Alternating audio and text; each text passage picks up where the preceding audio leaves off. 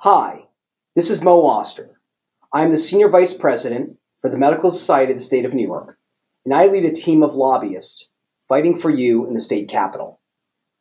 To begin with, we would like to thank the hundreds of physicians, students, and county and specialty society executives who took the time to come to Albany this week to participate in our annual Physician Advocacy Day. Coordinated meetings with local legislators on the same day is an essential component of legislative strategy to achieve positive results, whether that be defeating the numerous problematic proposals in the state budget or to express our support for positive measures, including PBM oversight, a flavored vaping ban, and efforts to achieve needed reform of unnecessary, time consuming insurer practices.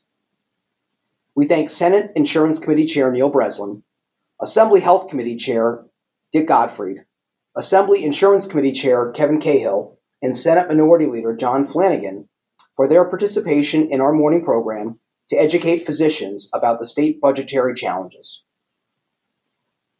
Much of the focus in Albany this week, and indeed around the state, was the effort to respond to the coronavirus outbreak.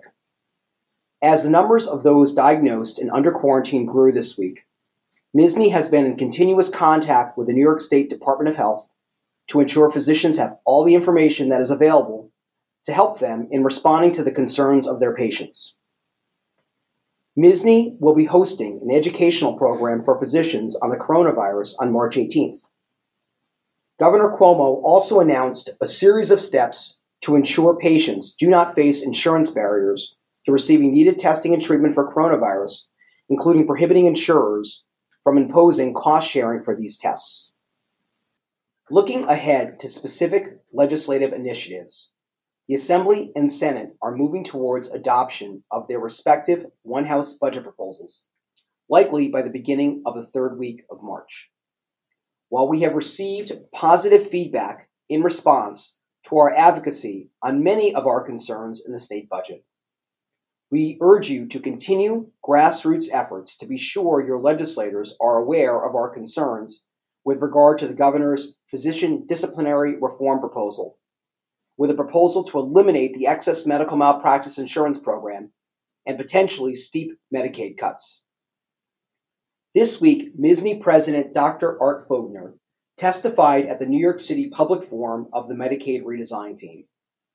Similar to comments that were made at the public forums in Albany and Rochester, Dr. Fougner urged the MRT to recommend programs to expand the use of telemedicine in house calls, expand the patient centered medical home program, which has proven to be a cost savings for the state of New York, and to enact medical liability reform, which could bring about a significant decrease to costs under Medicaid.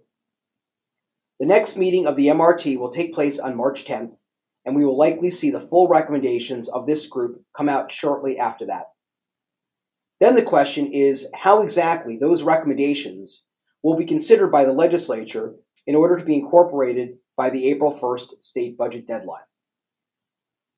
There is so much fluid at this point, so it's more important than ever for you to follow MSSNY on Twitter, not to mention encouraging all of your colleagues to do the same, and look to our website for information on responding to the coronavirus outbreak and undertaking grassroots efforts as issues arise. And of course, please look closely at the MSSNY e-News this week for more information on each of these topics.